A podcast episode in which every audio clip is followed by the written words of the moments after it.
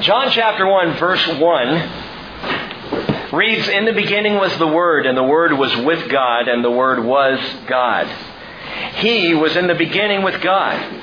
All things came into being through him, and apart from him, nothing came into being that has come into being. In him was life, and the life was the light of men. About five o'clock this morning, I was lying there in bed, wide awake, which is pretty rare for me. And I was wondering as I lay there, I was thinking about tonight and thinking about all the things that I've been studying and, and considering the scriptures. And I, I honestly asked the question. I was lying there and said, Lord, am I, am I reading too much of Jesus into the scriptures? And the Lord said, Rick, you're not reading me into the scriptures. I'm already there. And it was just a, it was a great reality check for me with the Father because the reality is, gang, Bible study is is so much more than an intellectual pursuit. It is not research and analysis of a book. That is not why we open up the Word of God. We open up the Bible to spend time in fellowship with Jesus. And truly, if we approach it with the right mindset, with that attitude, the Word is living and active. And the Spirit speaks to us through the Word. I'm not saying He's limited to the Word. The Holy Spirit speaks to us in many ways, but always through Jesus. Remember, He spoke to the fathers through the prophets in many portions and in many ways, but in these last days He has spoken to us through His Son. But the Word itself, so often diminished these days, there's a dynamic here that we need to recognize. And that is that Jesus fellowships with us when we get into His Word. And I invite you to look for that tonight. Keep it in mind as we study that we are here not to receive head knowledge. Again, not to stay in the soul, but to stay in the place of the Spirit and to fellowship with Jesus as you would fellowship with a group of friends in your home, as you would sit down with a dear and trusted friend and talking about life, about the things of life. We sang the song, I'll awaken the dawn, dawn singing the praises of my God. I will lie down at night with you here by my side, talking the day through with you. That's the kind of relationship that, isn't that what you want with Jesus? A real, tangible, actual, walking, living, breathing fellowship with Jesus. Well, that's what he says we can have. And that's why we open up the Word. And if we open it for any other reason, we're going to miss it. So let me pray one more time. We'll get into the Word and let's fellowship with Jesus. Jesus, we are here to fellowship with you tonight, as every time we gather. This is about fellowship with our Savior, our Christ, our Messiah, our King, and our friend. And so, while we learn more of you, see more of you in the Scriptures, understand you better, may our hearts be full of this time spent with you. Take us in this place of fellowship. Hold us near Jesus. And may we walk out of here more aware of you than when we walked in. And teach us, Spirit of Christ, all that you would have for our hearts tonight in Jesus' name. Amen. In the beginning was the Word, John writes. Well, tonight we finish the beginning of the Sefer Tehillim, the book of praises. We finish tonight book one of the book of praises, of the Psalms.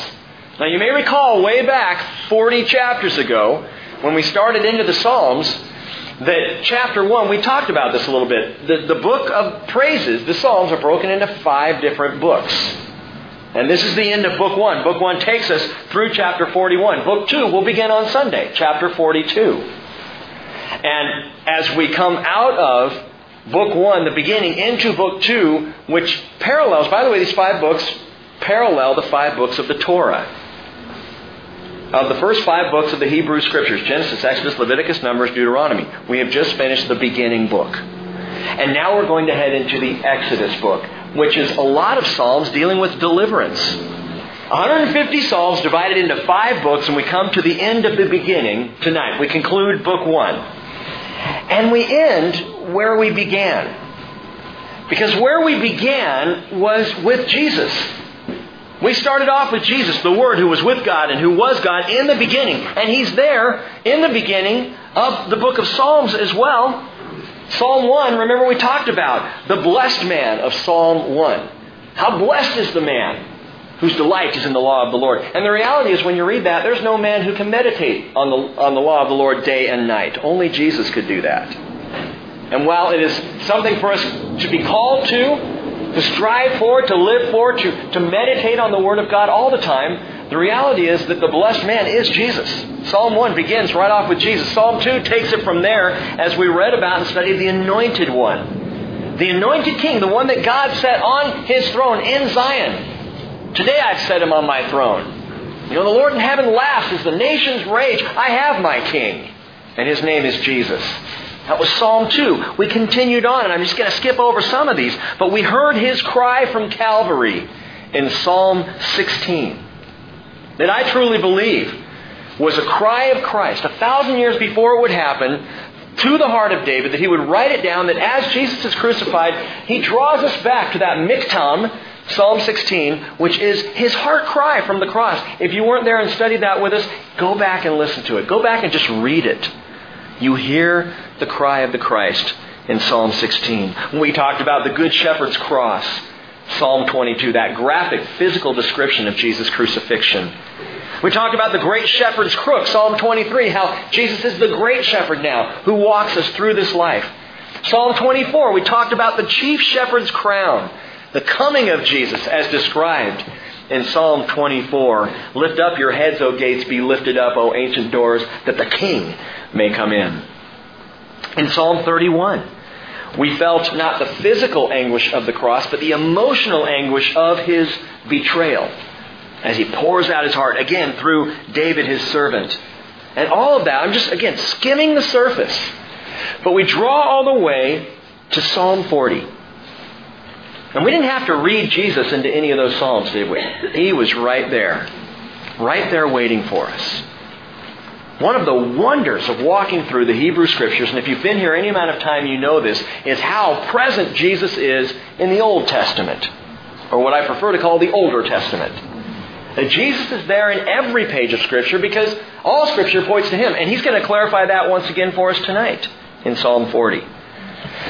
From a historical perspective, Psalm 40 is David's psalm of recovery. It's in a package of Psalms 38, 39, 40, and 41. Actually, all four can go together very well because they speak of David recognizing his sin and just coming apart at the seams physically. The physical ailment, we talked about that last week, if you recall, probably an STD. Probably something David was dealing with from an old sin, a past sin that now has come back up and literally puts him on the brink of death. David almost dies as he's writing these Psalms and describing this, this horrible sickness, this illness, the sickness of his sin in Psalm 38 and 39. Well, Psalm 40, David is in recovery. And it's a psalm of joyful recovery. It's the psalm of the healed. Or better, the psalm of the revived. I waited patiently for the Lord, and he inclined to me and heard my cry. He brought me up out of the pit of destruction, out of the miry clay, and he set my feet upon a rock, making my footsteps firm. He put a new song in my mouth, a song of praise to our God. Many will see and fear and will trust in the Lord. I just love how this starts out. I waited patiently. You know, it's said that old doctors never die, they just lose their patience. Question Are you a good patient or a bad one? Are you the kind of person that if you happen to need to go into the hospital, doctors and nurses are, are, are already, you know, stocking up on morphine for themselves because of the way you are? Or are you one of those that they enjoy attending? Are you a decent patient? Are you a patient person? Patience is incredibly important. In fact, it is absolutely key to spiritual recovery. There are so many times in my life where I have, perhaps I've sinned and I'm dealing with the outcome of that, the consequence the fallout. And I want it fixed now. And David says, I waited patiently. And there are so many times where we are in panic mode, crisis mode, and we say, Lord, fix it now. Lord, you've got to help us now. Lord, I don't know how we're going to make this work now. And he says, patience. Just be patient. I waited patiently for the Lord. In the parable of the sower, Jesus describes the seed as the Word of God. Being cast on four different soil types, which are all representative of the receptivity of the heart. And in Luke 8:15, of the good soil, the good heart, he says, these are the ones who have heard the word in an honest and good heart. They hold it fast and bear fruit with patience. Patience. I waited patiently for the Lord. It's vital to recovery. Because when you're in recovery, truly, there's not a whole lot else you can do but just wait for it to be over. Wait to get your strength back. And the older we get, the longer that just seems to take. Patience, however, is not something that I am looking for, praying for, or hoping that others get. It's what I need. Anytime you find yourself wishing someone else was more patient, wishing someone else in your household, your family, your spouse, your kids, your, your mother in law, whatever, no offense to Sharon, if you're ever in that place, remember what Paul said, and I believe speaks to each one of us personally. Ephesians 4, verses 1 and 2 Walk in a manner worthy of the calling with which you have been called. With all humility and gentleness, with patience, show tolerance for one another in love. You know, if we memorized Ephesians 4 2, our marriages would be better for it. Show patience, show tolerance for one another in love. The Lord has granted my wife a lot of patience. She's very tolerant with me. And that is key to our successful marriages. We are all of us patients in recovery. And we've been healed, we've been saved, but we are currently in this life, we're in recovery. We're in recovery of the new life we've been given. But we still have some old flesh that's dogging us. We still get run down. We still get exhausted. We still get frustrated. We still deal with sin. But we're in recovery. And the absolute and complete and total recovery is guaranteed. It's promised for us. The life of the patient, persevering saint, gang, will result in others who see our recovery so that they too may recover to a new life. And sometimes that's what our pains and sicknesses and problems are all about. That's why the Lord keeps us in the recovery room, earth, a little longer than maybe we'd want to be. We're here in recovery because as we recover, others might also recover the life which is lost to sin. Philippians 1:29 Paul said for to you it has been granted for Christ's sake not only to believe in him but also to suffer for his sake. 1 Peter 1:20 Peter says if when you do what is right and suffer for it you patiently endure it and this finds favor with God. For you have been called for this purpose, since Christ suffered for you, leaving an example for you to follow in his footsteps. Guess what? You're going to suffer. You're still going to have the aches and pains of human life. You're going to struggle through it. Why? Paul says in Romans 8 18, I consider that the sufferings of this present time are not worthy to be compared with the glory that is to be revealed in us. Suffer now for glory then. We taste glory now from time to time, don't we? But it's not glory now. It's glory then.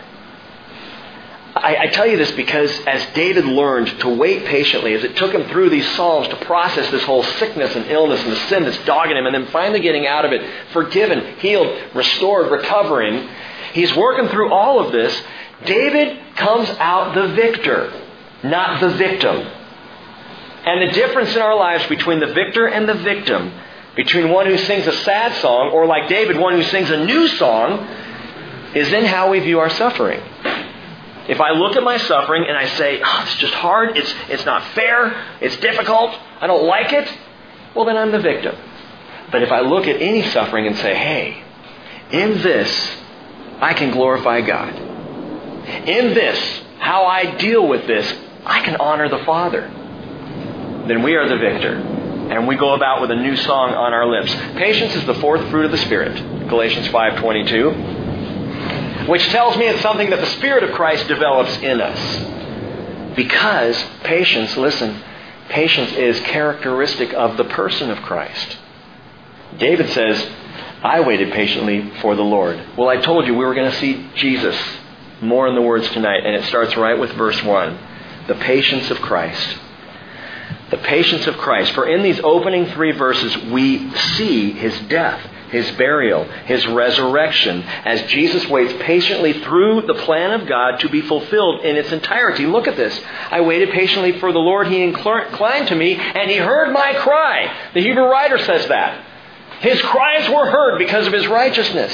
Verse 2 He brought me up out of the pit of destruction. Out of the miry clay, he set my feet upon a rock, making my footsteps firm. He put a new song in my mouth, a song of praise to our God. We're talking about the cross, the resurrection, the resurrected Christ. Many, watch this, many will see and fear and will trust in the Lord. People might see and they might trust in the Lord and might even be impressed with David's recovery. But fear? This describes the coming of Christ. The coming of Christ Jesus. Many will see him resurrected, glorified, powerful, and all will fall down. Read that again with that in mind. The coming of Christ. Many will see and fear and will trust in the Lord. I believe this is pointing us to, speaking of Jesus, Revelation 1 7, behold, he's coming with the clouds. Every eye will see him, even those who pierced him, and all of the tribes of the earth will mourn over him. David will, several times in this psalm and in the next tonight, use words that are too big to be describing his life. Words that are just, they're just too big for him. David is healed, great. David is restored, fantastic. But people are going to see this and fear but you see the healed, risen, resurrected Savior. and people will see and will fear. Go on in verse 4. How blessed is the man who has made the Lord his trust and has not turned to the proud, nor to those who lapse into falsehood. Many, O Lord my God, are the wonders which you have done, and your thoughts toward us. There is none to compare with you. If I would declare and speak of them, they would be too numerous to count. Paul says in Romans 11:33, "Oh, the depth of the riches both of the wisdom and knowledge of God. How unsearchable are his judgments, how unfathomable his ways." Paul got it. David understood it. The wonders of the Lord. His thoughts toward us are absolutely innumerable. It will take eternity to declare the wonders of Jesus. Now, we talk a lot about hearing the Lord. The next three verses have everything to do with that, so watch. Sacrifice and meal offering you have not desired. My ears you have opened. Burnt offering and sin offering you have not required. The word opened, key in on that. It's kara in the Hebrew. And it means to dig out. My ears you have opened. You ever gotten your ears clogged and mean, I've had it so bad that I've had to go to the doctor, and you know, they put that hose in the side of your head, and they squirt, and half of your brains come out in their little bowl, and it's really nasty. But you can hear, and that's part of what is being said here. My ears you have opened. I was clogged up. You know, my own selfish desires, my sin, my unbelief, my ears were clogged, but, but you've opened my ear. Now I can hear you. But it doesn't just mean to dig out. Kara means to pierce. My ears you have pierced. Well, okay, so which translation is it? Sometimes I wonder, how do the translators decide which way to go? Because there are a lot of Hebrew words, a lot of Greek words in the New Testament that mean multiple things, and you have to look and, boy, you have to sit in context to translate correctly. So what is it? Sacrifice and meal offering you have not desired. My ears you have opened, or my ears you have pierced? I believe it's my ears you have pierced. And I believe what David is doing is drawing us back to a law that is part of the hearing of God. Back in Exodus 21, verse 5. A man is a slave. He's been a slave, an indentured servant, or a slave of his master for a long time, but he loves his master. And the law says there's a certain point in time when the slave is to be set free, but he's married another slave in the household. So he loves his wife. He loves his children. And according to law, even when he's set free, that doesn't mean that they are. So he has a decision to make. Do I take my freedom or do I stick it out here to be where my family is? Here's how the law reads.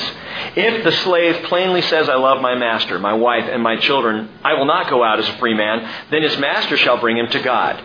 Then he shall bring him to the door or the doorpost, and his master shall pierce his ear with an awl and he shall serve him permanently. It's the law of a bondservant. It's a man who says, I don't want to be free. I love my life. I love my master. I love my wife. I want to stay. And so the law was master takes him to the doorpost, sticks his earlobe up against the doorpost, takes an awl, a sharp little nail like thing, and drives it through his ear into the post. Now, he doesn't leave him there. um, boss, he, you know, he pulls it out, but, but he will put a ring in the ear, and once that ring goes in the ear, that servant is a bondservant for life. He will never go free. He will always be a certain. You know, some people see that kind of thing and they say, wow, God okayed that? You're telling me God was okay with slavery? With indentured servitude for a person's entire life? Yeah. Yeah. See, God doesn't have the issue with the idea of bondservants that we do. In fact, that's what He calls us to be. He calls you, He calls me to be bond slaves of Jesus Christ. But why the doorpost? I mean, this is one of those odd laws in the Old Testament scriptures given to Moses to the people. You look at that and say, why do you have to go to the doorpost? Can't you just take like a bar of soap or something and just get it done? A banana works, I guess, if it's frozen. I don't know. I haven't pierced my ears personally myself. There was a piercing situation, but I'll talk about that another day. Why the doorpost?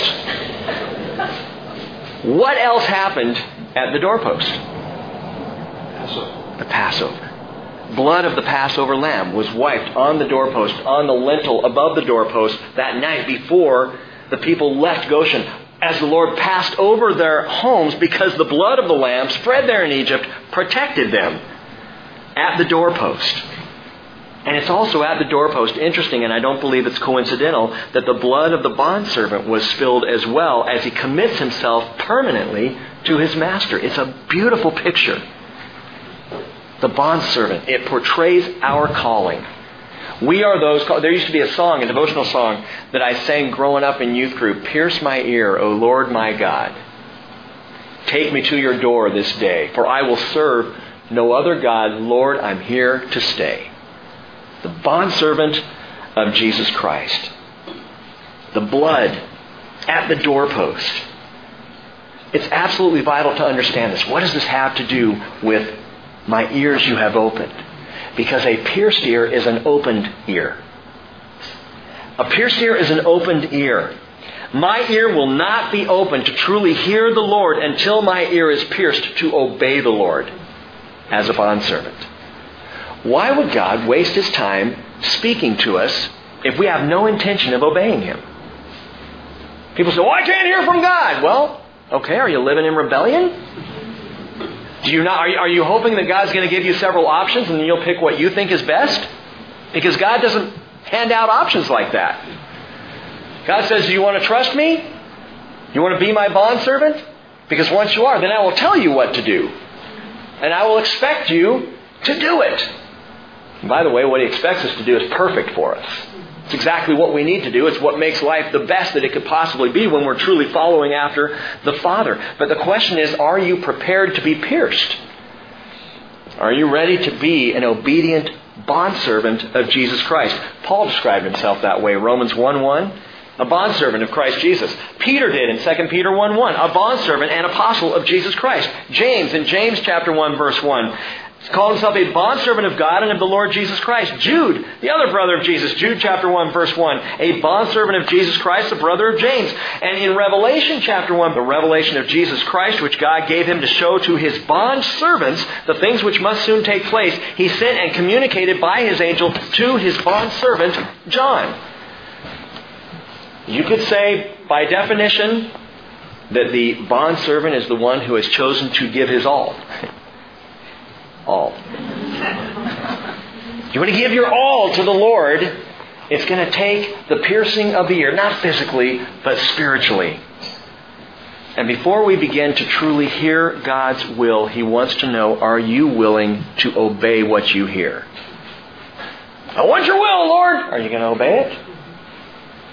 I, I believe that's part of the reason people have trouble hearing God, because our hearts are not ready to obey, and until they are, He's not going to waste His breath on telling us the way that He has for us. Obedience. God's will And understand this in the context of His grace, His love, His compassion, His mercy. God's will is not open to discussion. It's not up for debate or personal choice. When we approach the Word and the will of God as a set of options, like, like a menu from which we can order, it indicates a hearing problem.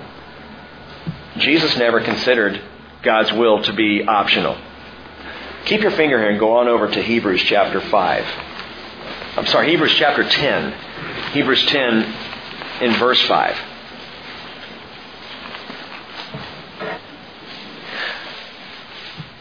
Psalm 40, verses 6, 7, and 8 are quoted here in Hebrews chapter 10, verses 5, 6, and 7. Now watch this. Hebrews 10, verse 5. When he says, when he comes into the world, he says, Sacrifice and offering you have not desired, but a body you have prepared for me. In whole burnt offerings and sacrifices for sin, you have taken no pleasure. Then I said, Behold, I have come in the scroll of the book. It is written of me to do your will, O God. Now David wrote, David wrote, sacrifice and offering you have not desired, but, but, my ears you have opened, or my ears you have pierced. The Hebrew writer changes it. The Hebrew writer says, sacrifice and offering you have not desired, but a body you have prepared for me. Oh, critics of the Bible, there's one for you. What's going on here? Technically speaking, the reason why the Hebrew quote looks that way or reads differently is because the Hebrew writer is quoting the Septuagint. Septuagint is the Greek translation of the Hebrew scriptures. It was translated around 250 or so before Christ came.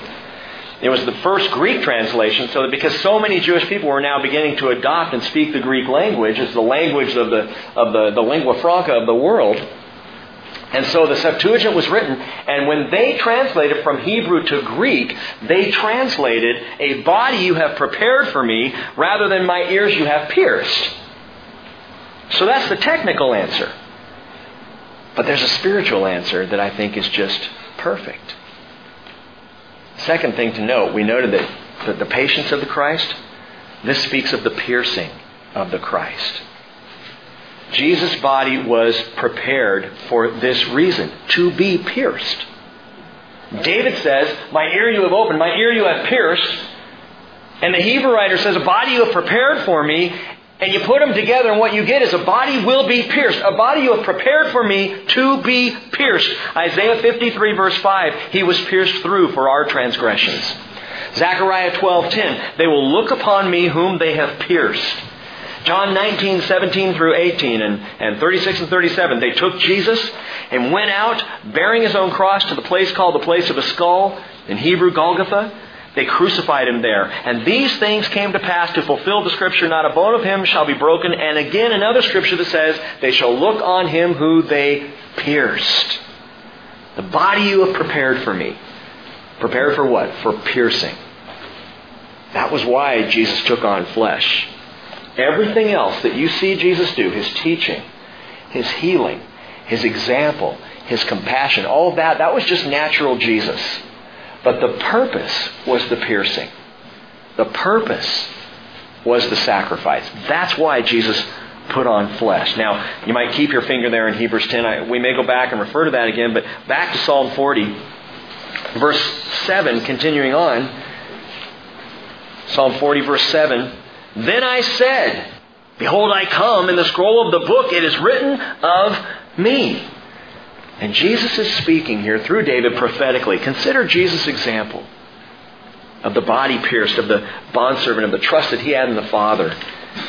It's written of me, I delight to do your will, O my God. John 12, 49, Jesus said, I did not speak on my own initiative, but the Father himself who has sent me has given me a commandment as to what to say and what to speak. Was Jesus not capable of representing God on his own? No, absolutely he was. But he's also showing us the exact perfect example of the bondservant. He says, I know that his commandment is eternal life. Therefore, the things I speak, I speak just as the Father has told me. Patience of Christ, the piercing of Christ. Number three, the place of Christ in the Word. I don't know if you've heard this before, but there are those who say, You know, people who get into Bible study are like people studying a menu in a restaurant. Sitting there, and they're studying the menu and they're looking all through it and they're thinking it through and the waiter comes and they're like, yeah, just a minute. And they're just sitting there studying the menu. And they never order. And they never get the food. You got to order the meal. You are not supposed to eat the menu. Now I understand, again, what they're trying to say is seek the Holy Spirit and avoid legalism. I get that. But it's a bad comparison. Two reasons why. The first reason is God invites you to dine on the book. This is one book where God says, I want you to eat it. I want you to feast on the book. The ingestion of the Word of God is called for throughout Scripture. Les's favorite verse, Jeremiah 15, 16. He claims it. He says, I can't have it, but we're fighting over it. Jeremiah 15, verse 16. Your words were found, and I ate them.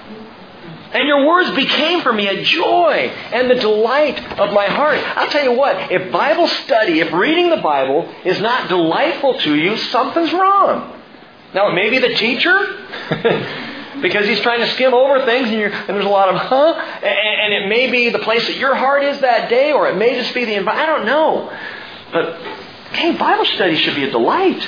It should be a thrill, not because we're just going, okay, let's see, enchilada with extra cheese, that looks all right, okay, hamburger over here, that's, no, no.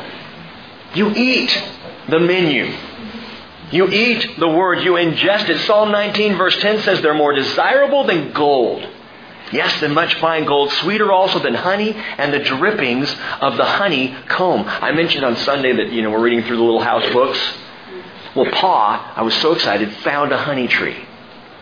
And he chopped it down, laid it over, opened it up, and he came home with buckets full of honey and comb. And I'm reading this just going, we're big honey people in my family. Huge. I mean, my kids put honey on everything. You know, potatoes, peas, they just honey everywhere that they can. So when it speaks of sweeter than honey, I look at the Bible and go, wow, this is sweet. This is good tasting stuff. Ezekiel was told to eat this scroll which tasted as sweet as honey in his mouth. Ezekiel chapter 3, verses 1 through 3. Same with the Apostle John in Revelation chapter 10, verses 8 and 9. John's told, you need to eat this little book. And it's going to be so sweet to the taste, and it's going to be bitter in your stomach. Oops. You mean something I hear in Bible study might be bitter in my stomach? Absolutely. You ever walk out of here and you're thrilled at what you've heard, but you also are convicted by it? Or perhaps something in the Word of God sends you home and you look at people around you and there's a bitterness there because they don't get it. Because they haven't received Jesus as Lord, because they're not work, walking in the Spirit, and you ache for them. It can be bitter in the stomach, but it's sweet to the taste. Amos prophesied this in Amos chapter 8, verse 11. Behold, days are coming, declares the Lord God, when I will send a famine on the land. Not a famine for bread or a thirst for water, but rather for hearing the words of the Lord. Why a famine? Because that's what happens when people diminish the Word of God. Now, think about this. The prophet Amos, he came before what scholars and historians like to call the silent years between the Testaments. I've even used that phrase, not really thinking about what it meant. But that 400 year period between the last of the Hebrew prophets and John the Baptist, who was truly the last Hebrew prophet, you know, but that 400 years of quote unquote silence where God wasn't speaking, but He was speaking. He was speaking loud and clear. But the people were not dining. The people were not eating. Which is why the Jewish leaders missed Messiah, because as Amos prophesied, there's a famine for the word. They were not prepared. They were not full of the words of truth. Had they been full, they would have seen Jesus for who he was. Behold, I come in the scroll of the book. It's written of me. They would have read Psalm 2, the anointed one, my king I've installed on my holy mountain. They would have read Psalm 16, the miktam of Messiah, even at the crucifixion, as if it were too late in that moment to see Jesus crucified and say, wait a minute, I read Psalm 22. He said, My God, my God, my, why have you forsaken me? That's what David said. Look at Psalm 22. A thousand years ago, this is describing Jesus. They would have known had they been dining on the Word, but they weren't. And that famine of the 400 years of so-called silence is very similar to the famine that is happening in the world today when the word, where the Word of God is concerned. We're not eating it. Well, you are. Praise God. But so many are not eating, they're not ingesting, they're not dining on the Word, and therefore they will miss what God is doing. You want to hear God?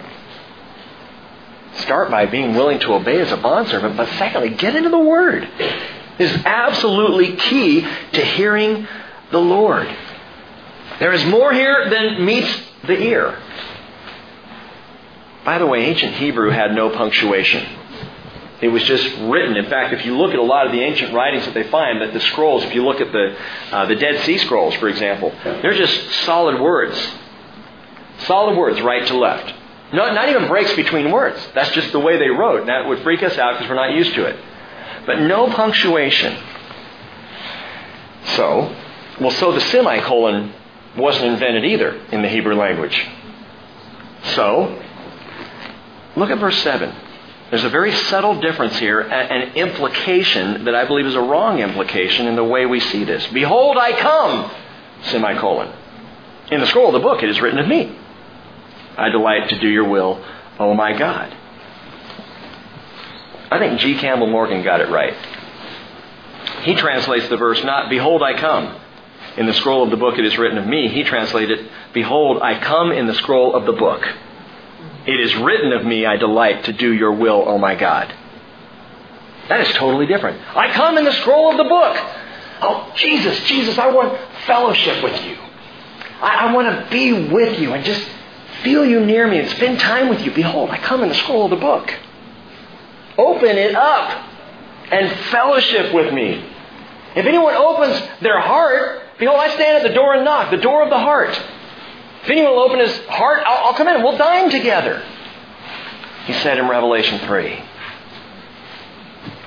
What are you getting at? The place of Christ in the Word. The place of Christ in the Word. I come in the scroll of the book. Not only is this book about Jesus, but it draws us into fellowship with Jesus. I want to take a little survey. How many of you have heard the Bible downplayed or diminished by respected teachers or pastors? That is tragic. That's just tragic. You know, it's the thing that Les and I have talked about for six and a half, almost seven years now. The Word and the Spirit. Both. It's not an either or. The Spirit takes us to the Word and teaches us. The Word leads us to the Spirit and shows us Him. And we learn to hear God because we're in the Word, because we're accustomed to it, because we know what God sounds like. We know the things that are precious to Him. We know what matters to Him. This is my high horse, Les. Listen, you don't learn to hear the Spirit by cutting back on the Bible. That is not how it works. When people cut back on the Word to spend more time in the Spirit, you end up not being able to hear as well and oftentimes getting way off track. Because there's no grounding. There's no touch point. There's no place of discernment to know what is and what is not of the Lord. Our hearts are that twisted, we'll mess it up. John 6:63 Jesus said it's the spirit who gives life. The flesh profits nothing. The words I have spoken to you are spirit and are life. You want to hear from the Lord? Come to dinner. Feast on the word. Open up the menu and start eating. Enjoy the word of God. The Bible is not ink on paper, gang. The Bible is spirit and life. And the Lord invites us to come dine with Jesus, taking in the full fare of God's Word. You want to hear from the Lord? Come to dinner and come to obey. Those are the two keys that we see in Jesus' words here through David tonight. Because the Word of God is not a menu from which we order what we want come to obey. Verse 8, Jesus says, David writing, but it's Jesus speaking, I delight to do your will, oh my God. Your law is within my heart. And hey, is good enough for Jesus is good enough for me. I'm not talking about being legalistic. I'm not talking about going all the way back to Jewish customs and doing all the things in the law as if we were Jewish wannabes. I've shared before, I have a Jewish friend who says, I don't know why you would want to be. I grew up Jewish, he says, and you wouldn't want to be. I was set free. You know, and I see Christians going, but I want to be that. Why? I'm talking about taking in the wonder of the Scriptures and feeding on the Word of God and obeying what the Lord has for us as people who are saved by grace. Jesus is talking there. I delight to do your will, O God. In another prophetic passage, Isaiah writes this. Again, Jesus speaking, but now through Isaiah. Isaiah 50, verse 4. The Lord God has given me the tongue of disciples that I may know how to sustain the weary one with the word. He awakens me morning by morning. He awakens my ear to listen as a disciple. The Lord God has opened my ear. Oh, that's kind of what it says. Yeah, my ears you have opened. Same thing. The Lord God has opened my ear, and I was not disobedient, nor did I turn back. You want to hear the Lord, come to dinner, come to obey. Verse 9. I have proclaimed glad tidings of righteousness in the great congregation. Behold, I will not restrain my lips. Oh Lord, you know. I have not hidden your righteousness within my heart. I have spoken of your faithfulness and your salvation. I have not concealed your loving kindness and your truth from the great congregation. You, O Lord, will not withhold your compassion from me. Your loving kindness and your truth will continually preserve me. I just love this. Number four, the profession of Christ. And the patience and the piercing and the place of Christ in the Word, and now the profession of Christ. David says, I didn't keep this healing to myself. I spoke it aloud. Now think about that. David spoke it aloud. Did you know I had an STD? Great, Dave. Thanks for sharing that. Um, we're going to eat on this side of the table. Did you know I was suffering from a sin related disease that almost killed me? David says. And guess what? God healed me. He forgave me. David is describing declaring this out loud, speaking it in the congregation. He says, Lord, you know. You know, I blabbed on about it. I didn't hold back. I told everybody what you did, how you saved me, how you brought me into recovery. Has God brought you into recovery? Is your life now, because of Jesus Christ, completely different than it would have been without Him? And if God has done that, who have you told lately? Now, I want you to understand something here. Every single one of us here tonight have a dynamic testimony. Every one of us. I, I used to not believe that to be the case. I grew up in a Christian home. Spencer and I were talking about this. Grew up in a, in a Spencer home. In a Christian home, and going to church every Sunday, every Sunday night, every Wednesday night, didn't have a choice. You know, and those great shows, Wonderama came on on Sunday mornings. I never got to watch Wonderama. So frustrating. Had to go to church. It's on YouTube now. Is it really? Great. Well, have to check that out. I don't think you could probably still win the prizes that you could win back then by calling in. Anyway, I had to go to church, and I spent my whole life going to church, growing up, and I started to hear about people giving testimonies. You know what my testimony would have been as a 13 year old kid? God saved me from going to church. I don't know. I've been. I stole some cookies that one time. That wasn't good. And yeah, I, there was that time I used a bad word and. And I'd hear people talking about, you know, oh, I, I didn't meet Jesus until I was, you know, in my 30s, and, and it was after a life of prostitution, and he pulled me out and saved me, you know, and, and I'd be going, I went to church, and so I shut up. You know, as a kid, I, I didn't have a testimony. I didn't have a dynamic testimony. Yes, I did. Yes, I do. Every one of us have a dynamic testimony. What do you mean by that? Look, I'm not talking about having an amazing story when Christ found you because I kind of got found and ushered in early on. And I thank God for it now. I didn't early on, didn't understand how precious a gift that was. I thank Him for it now. It's only in my older years have I started to recognize how actually ugly and bad sin really is in my life. Here's the point. I don't have an amazing story of wandering for years in the desert of iniquity. Some of you do. And praise God, He pulled you out of the miry pit. He pulled me out as well. But what I'm talking about when I say a dynamic testimony is it's not the shock value that makes a testimony great. It's the immediacy. Tell me a story of what God did for you 20 years ago. Great. I want to hear what has He done for you lately? What did He do for you this week? That's dynamic. What did He do for you yesterday? It's dyna- we all have a dynamic testimony of how God is working and drawing and moving in our lives. If you're a servant of Jesus, if you know Jesus, stop and think, what did He do for me last week? There's your testimony, and it's dynamic but because it's immediate. Now, God's salvation is static. He gives it to you. You got it. It's going to be an unchanging thing. You got it.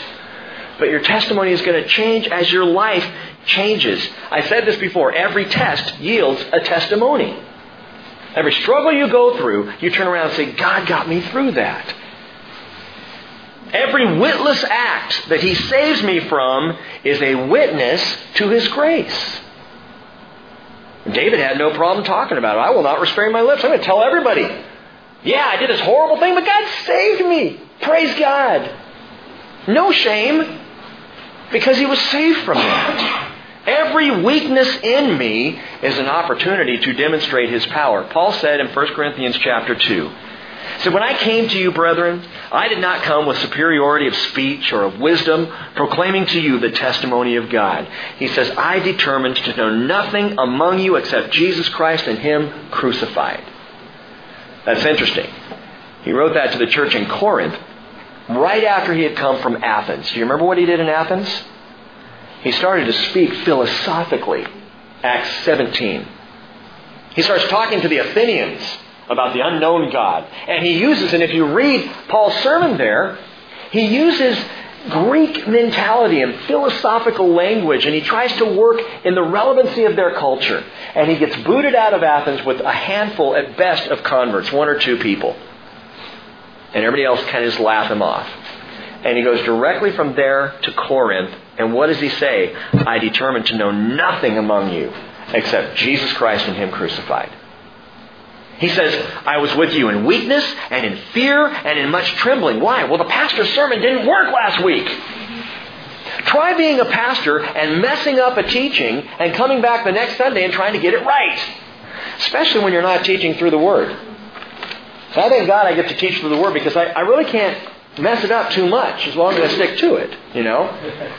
But back before I started teaching the Word, every week it was like, am I going to be on? Am I going to connect? What if I don't hit all the right people in the right? What if I completely miss it and I would have a bad week and the next week it would be all the more difficult to try to come back and make it work? And this is what's happening with Paul. I just had a bad experience, and now I come to you, and I am weak and in fear and in much trembling. My message and my preaching, he said, were not in persuasive words of wisdom, but in demonstration of the Spirit and of power, so that your faith would not rest on the wisdom of men, but on the power of God. And there were massive conversions in Corinth. Praise God! Paul, in his weakness, had a testimony that was dynamic the cross of Christ. I, I mention that story to you because Paul also had his Damascus story, which he shares two or three different times in the book of Acts. The road to Damascus, that amazing conversion story. Paul, why do you persecute me? Who is it, Lord? It's I, Jesus, who you. Per- wow. An amazing, amazing testimony. But that's not what he shared to the Corinthian people. His testimony there was dynamic, it was immediate, he had his Damascus story, he has his dynamic testimony. So, like Paul, like David, whatever God is doing now, speak it aloud. Declare it. Profess Christ Jesus. Verse 12, David goes on and says, For evils beyond number have surrounded me. My iniquities have overtaken me, so that I am not able to see. They are more numerous than the hairs of my head. This is the honest king of Israel. I'm a sinner. And I'm such a sinner, I can't even see for all the sin. I'm submerged in my sin. He is so honest. Remember, we talked about this last week. We are sinners living in a sinful world, but He is perfect. He is righteous. So my calling is not to testify to how good I am, but to testify to what He's doing in spite of my sinfulness. Even in light of my sinfulness, His righteousness has been poured out on me. He keeps pulling me out. He keeps saving me. When I start to go down, He grabs me and I don't fall headlong. David said in Psalm 39. Now, in the first 11 verses of this psalm, David writes of his recovery. But apparently something else is now going on. More problems, more evils, more concerns have popped up. Everything was great. He's proclaiming his testimony. He's sharing his recovery. And you get to verse 12 and it's like, evils beyond number. They've surrounded me. More problems, David? Yes. How many of you, after coming to Christ, recovering from the old body of death to a new body of life, are still dealing with some of the old problems? Few of you were bold enough to raise your hands. Bunch of sinners. The rest of us, however, have moved on. we still deal with some of that old junk, that old stuff. And guess what? I don't want to discourage you, but it is what it is. It's going to be there until Jesus comes. You're going to have victory over sin areas of your life, especially as you turn them over to the Father. You will have forgiveness, you will have healing, you will have recovery. But just when you think you've got it all together, you're going to open your eyes and your iniquities will overtake you again. And that is what's going We're in the recovery room. I remember waking up from a surgery one time, lying there on the hospital bed, shaking. I was having a, a reaction to the anesthesia. I was young. I, I don't know, probably five or six years old. I had a lot of surgeries growing up.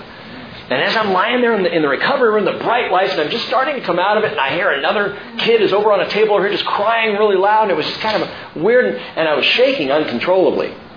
And I heard the word catheter used, and I said, I'm fine! I was in the recovery room. Surgery was over. Healing had already begun. But I was still dealing with some issues. And we will still deal with issues until Jesus calls us home or until we leave these bodies. We're going to deal with these issues. Understand that. Know that. It will not change until our recovery is replaced by our full transformation. Verse 13 Be pleased, O Lord, to deliver me. Make haste, O Lord, to help me.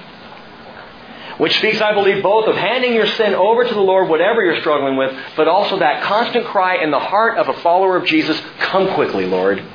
Make haste. Because honestly, where my heart is concerned, I'm ready for it to all be done. I just want to be home with you, Jesus. Make haste. Come to my recovery. And number five, gang, you might note this, is the promise of Christ. The promise of Christ. 2 Corinthians 15:52 in a moment in the twinkling of an eye at the last trumpet for the trumpet will sound and the dead will be raised imperishable and we will be changed for this perishable must put on the imperishable, and this mortal must put on immortality. That's why we're still in the recovery room, because we are mortal and we are perishable. And until that changes, problems will persist. Evils will arise. But my friends, transformation is coming. We are going to be lifted up. The promises of Christ will never fail. Verse 14 let those be ashamed and humiliated together who seek my life to destroy it. Let those be turned back and dishonored who delight in my hurt. Let those be appalled because of their shame who say to me, Aha! Aha! Don't you just love God's word? Aha! Caught you in your sin. Aha! I knew you weren't as good as you were trying to say you were. And like David, you say, You're right, I'm not, but he saved me anyway. And he'll save you out of all your filth and sin too. Let all who seek you rejoice and be glad in you. Let those who love your salvation say continually, The Lord be magnified. Gang, the Lord be magnified. There's a great principle for us in handling the struggles of life. I would call this number six the presentation of Christ. The presentation of Christ. Let those who seek you rejoice and be glad in you. Love your salvation. Say continually, the Lord be magnified. Because, Philippians 2.10 tells us, at the name of Jesus, every knee will bow. Of those who are in heaven and on earth and under the earth, and every tongue confess that Jesus Christ is Lord to the glory of God the Father. Every knee is going to bow. either in complete adoration or in abject fear. But every knee will bow and every tongue confess him. Why not start now? Why not start praising Him now? The best way to face our problems and our persecutions is not to magnify our pain, but to magnify the Lord. Oh, but, but my life is so hard. Praise the Lord. But you don't understand the depth of my praise the Lord. Put the magnifying glass on Him. Get it off of yourself. Presentation of Christ in your life. And verse 17, he says, Since I am afflicted and needy, let the Lord be mindful of me. You are my help and my deliverer. Do not delay, O my God. It's a wonderful psalm. Psalm 41 continues in the thinking of the other three, Psalm 38, 39, and 40. Again, it's, it's a set here, and I would call Psalm 41 the Psalm of the Sick. P S I C K. The Psalm of the Sick. But it's not like the others in this set. Watch this, verse 1. How blessed is he who considers the helpless. The Lord will deliver him in a day of trouble. The Lord will protect him and keep him alive, and he shall be called blessed upon the earth. And do not give him over to the desire of his enemies. The Lord will sustain him upon his sick bed. In his illness, you restore him to health. The Spirit declares through David four things here that the Lord will deliver, the Lord will protect, the Lord will sustain, the Lord will restore to health. Right, Don? The Lord will do it. But not just for anybody. This is for somebody specific. Look at verse 1 again. How blessed is he who considers the helpless, or some of your margins say correctly, the sick. These are promises to the person who is compassionate for people who are sick. How blessed is he who considers the sick. The Lord will deliver, protect, sustain, and restore him. God blesses those who are compassionate to sickness. God blesses those who are compassionate to those who are sick and dying, even, listen, even if their sickness is caused by their own sin. There are Christians in the world devoted to serving God by working with people who have AIDS, regardless of how the AIDS got into their body in the first place. Is it right, the behavior that caused the sin or the sickness? No. But what's right is the compassion of the person healing the sick. And by the way, this has got to be talking about Jesus. Jesus again? Yeah. How blessed is he who considers the sick. Think about this. Time and again, the Gospels tell us that Jesus was moved with compassion. Moved with compassion, he healed their sick, Matthew 14, 14. Moved with compassion, he gave them their sight, Matthew 20, verse 34. Moved with compassion, Jesus reached out and touched the leper before healing him and said, I'm willing, be clean, Mark 141. Each and every time the compassion of Jesus is referred to, there's no respecter of where the affliction came from, of why the person was sick. And I guarantee you, some of those people Jesus healed were sick because of their sin. And Jesus didn't look out and go, okay, good, good, good, now, good, good, bad, good, good, not going to heal you. I'm sorry, you're just going to have to suffer through. He just healed.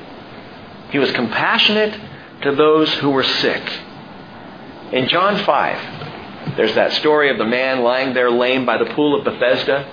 Remember, little guy, and there was a belief there that, the, that an angel came and stirred up the pools, and that the first person in got to be healed. And it was kind of an old wives' tale. When the man was there, and Jesus walks up to him and says, How long you been here? He had been there, what, 30, 38 years. 38 years he'd been lying there every day. And so Jesus asked the natural question Do you want to get well? Or is this a way of life for you? Are you so comfortable in the sickness, in the ailment, that you just rather lie here, or do you want to get well? Now, recognize this. There are masses of people around the pool who are all sick. Jesus goes to this guy. But to make it more interesting, Jesus heals him and says, Take up your mat and walk. So he does takes off, and Jesus and the guy loses Jesus in the crowd. It's on the Sabbath day, so the Jewish leaders get all upset because they see the man healed. Hey, wait a minute! this happened today? That's not right. Who did this? They were trying to find Jesus, and so the man finally runs into Jesus a little while later. It says, Afterward, Jesus found him, John 5.14, in the temple and said to him, Behold, you have become well. Do not sin anymore so that nothing worse happens to you. In other words, I know the reason that you are lame for 38 years is because of something you did.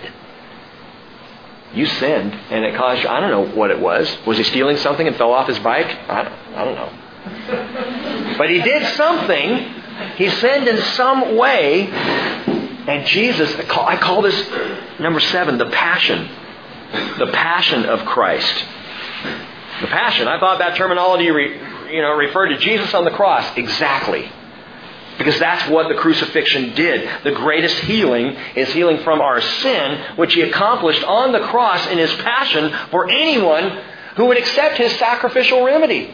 His grace, his forgiveness. Jesus is always passionate to heal. And you'll notice going through the Gospels that typically he forgave first, healed second. Because he wanted the whole person to be healed. Not just body, not just soul, but also spirit. Verse 4. As for me, I said, O Lord, be gracious to me. Heal my soul, for I have sinned against you. And by the way, the word soul there is accurate. It's not ruach, which is the word for spirit in the Hebrew. It's a different word. It's the word for soul. And David is writing, Heal my soul, for I have sinned against you, because, damn, when we sin, it messes with our minds. And the soul is the intellect, the seat of our reason, and it messes with our heads. And the guilt is there, and the shame is there. And David's saying, could you, could you heal that? We need healing here as, as well as in our spirit.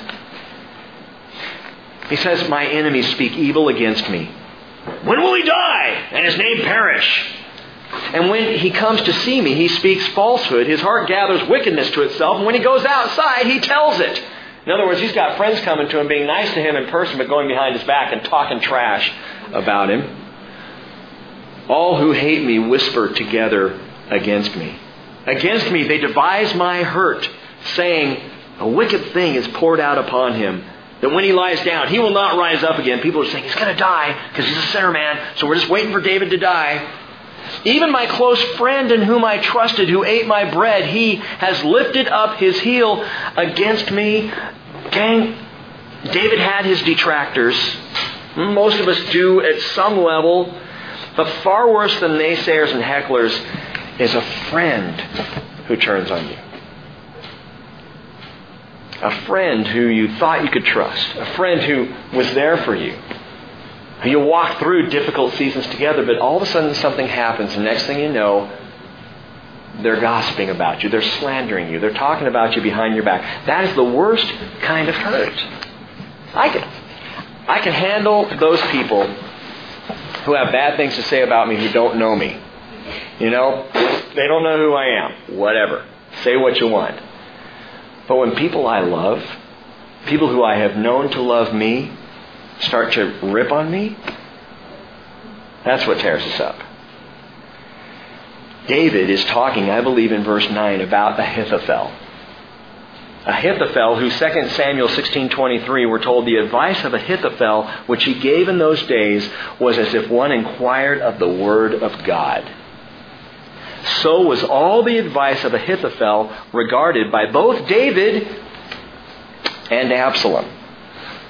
Ahithophel was one of David's most trusted counselors and advisors, but Ahithophel turned on David. He backed Absalom's rebellion, and he even offered Absalom to take an army. He said, I will take a bunch of men, we'll hunt David down, and I personally will kill him.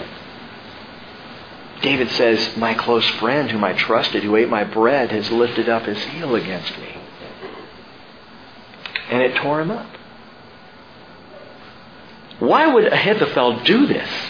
What could possibly make this guy who was so close to David, who was such a trusted friend, turn against David? And the answer is this, gang David had wronged him years before.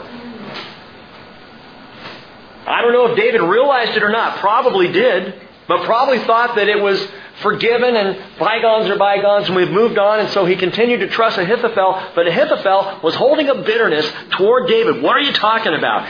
If you trace the lineage back in 2 Samuel, you will find that Ahithophel's son was a man named Eliam. And Eliam had a daughter named Bathsheba. Bathsheba was Ahithophel's granddaughter. Ahithophel knew her husband. He knew Uriah. He knew Bathsheba. He had probably had them in his home, probably had close family relations, and he learned about what happened. That David saw to the end of that marriage and the murder of the husband and taking Bathsheba to himself, and he never got over it. And so finally the bitterness boiled and seethed so much it overcame him, but it's not the end of the story. Ahithophel, he betrays David but when his full advice is not taken by Absalom, he kind of finds himself between a rock and a hard place. Well, Absalom's not taking my advice, and I've already gone against David. So either way, whoever rises to the throne, I'm in a bad spot. So Ahithophel goes home, sets his house in order, and hangs himself. What other trusted friend hung himself? Judas did. John 13, verse 18, Jesus said, I do not speak of all of you. I know the ones I have chosen. This is on that Thursday night. He says, But it is that the scripture may be fulfilled. And he quotes this verse He who eats my bread has lifted up his heel against me. Psalm 41, verse 9 is Jesus talking. And Jesus draws this verse right out into the open at the Last Supper, at that Passover meal. Listen to it again. Even my close friend in whom I trusted, who ate my bread, has lifted up his heel against me. And in this we hear number eight, the plea of the Christ. The plea of the Christ. Let me just read this to you. John 13. John 13, Jesus is there. The apostles, they're gathered around that table. On that last night, and in verse 18, again, he says, I don't speak of all of you. I know the ones I have chosen, but it's that the scripture may be fulfilled. Quote, He who eats my bread has lifted up his heel against me. From now on, I'm telling you before it comes to pass, so that you know when it does occur, occur, and you may believe that I am He. Truly, truly, I say to you, he who receives whomever I send receives me, and he who receives me receives him who sent me. And when Jesus had said this, he became troubled in spirit. And he testified, he said, Truly, truly, I say to you, one of you will betray me. I think this must have been some of the hardest words ever to come out of Jesus' mouth. He knew it. He had known it for a long time. One of you is going to betray me. The disciples began looking at one another, at a loss to know of which one he was speaking. And there was reclining on Jesus' bosom, right there up against his chest, one of his disciples whom Jesus loved, close personal relationship, was John, the disciple whom Jesus loved. And so Peter gestured to him and said to him, Tell us which one it is of whom he's speaking. Ask Jesus, John, come on, ask him. Peter's further around the table, probably for good reason. He's around a little more, you know, right, not right next to Jesus. John's right there. Peter says, Have him tell us. And then leaning back on Jesus, John looks up and said, Lord, who is it? and Jesus answered, That is the one for whom I shall dip the morsel, the bread, and give it to him. So when he had dipped the morsel, he took and gave it to Judas, son of Simon Iscariot. After the morsel, the bread, what did David write? My close friend in whom I trusted, who ate my bread. The moment Judas ate the bread, Bible tells us, Satan entered him. Judas was not demon possessed. Judas was Satan possessed. Satan did not leave this to any of his minions. He took control himself to make sure this one wasn't messed up. Satan entered into him, therefore Jesus said, What you do, do quickly. Now, no one of those reclining at the table knew for what purpose he had said this to him. Some were supposing because Judas had the money box, Jesus was saying, Buy the things we have need for for the feast, or else that he should give something to the poor. So after receiving the morsel, he went out immediately, and John writes, And it was night. They didn't know it was Judas. I mean, it seems kind of obvious reading the word, you know? It had to be Judas. He says, okay, the next one I hand this dipped piece of bread to is the betrayer. Bonk. But you know, the, the disciples, they're, they're worried. Is it me? Is it me? You know, Peter's over there picking his nose. No one's paying attention. Listen, the table they reclined at, uh, Da Vinci got it all wrong. He wasn't actually there, you know. to paint, he didn't line them all up. Smile, Jesus, you know. The table they reclined at was called a triclinium. Typical table in those days, a low three-sided table, triclinium. Four or five people on pillows would lie down on each side. So you're talking Jesus and the twelve will be around this triclinium. And verse 23 tells us that John reclined at Jesus' right hand side. The disciple whom he loved was right there, leaned back against him, asked the question. The seat to the left of Jesus was always the seat of the place of honor. The seat to the left of the, to the left of the master of the feast, that was the seat of honor. And guess who was sitting there? It had to be Judas. Because for Jesus to dip and hand the morsel, it would either be John to his right or Judas to his left. Judas had the seat of honor at the Last Supper, the betrayer, and the one that Jesus called friend. My friend has lifted up his heel against me. My friend.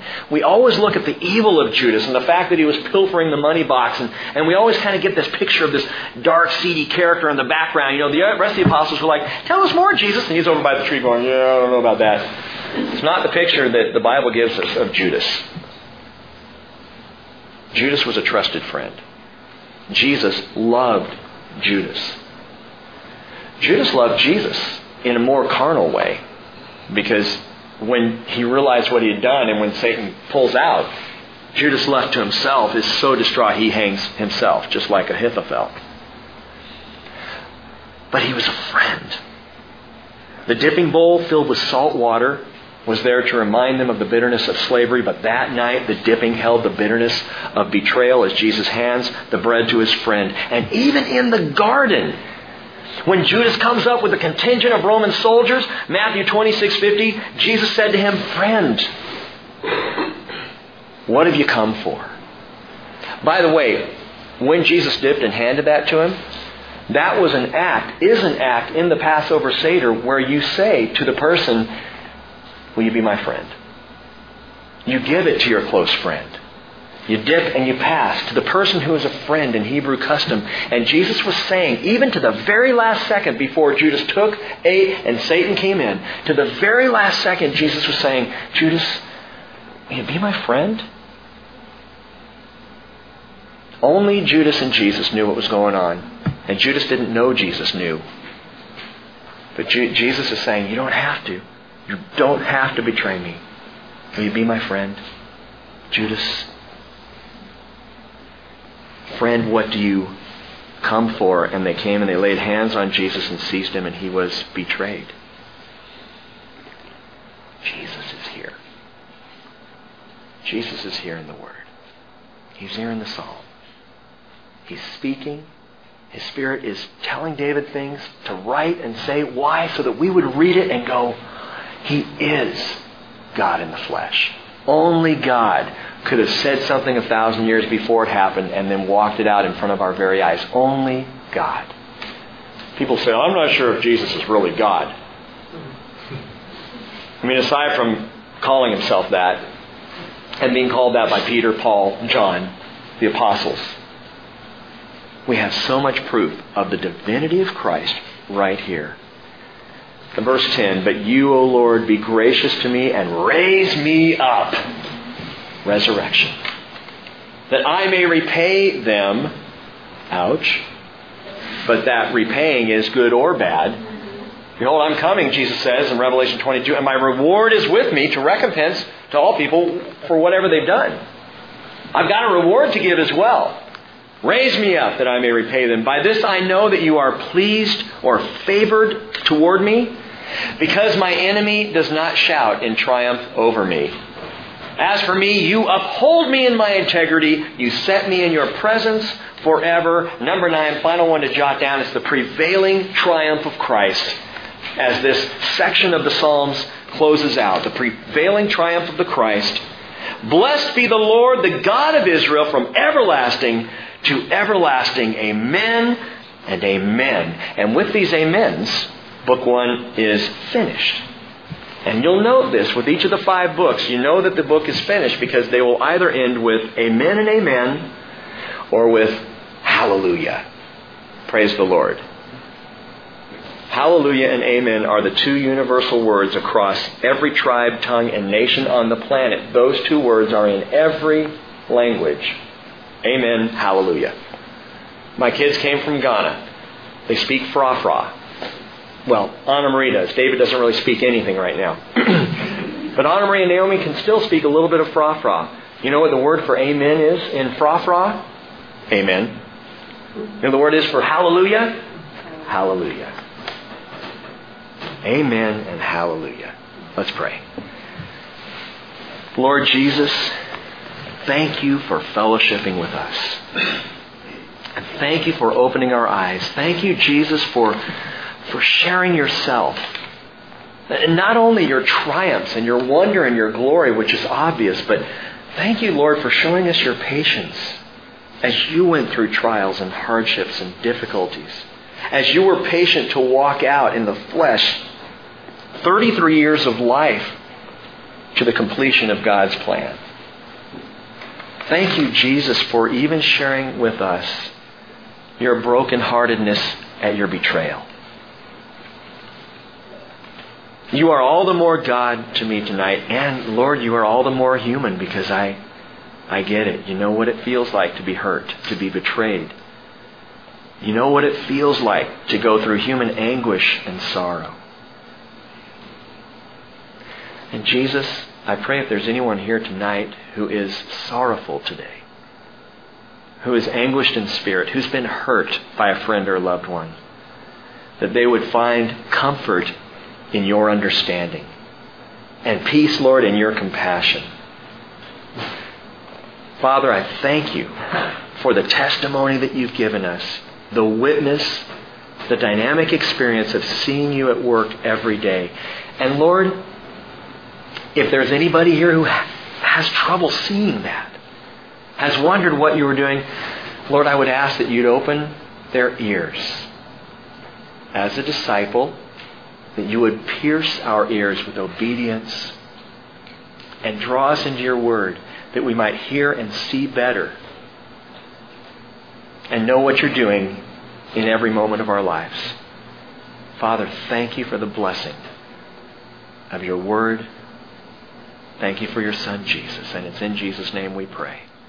Amen.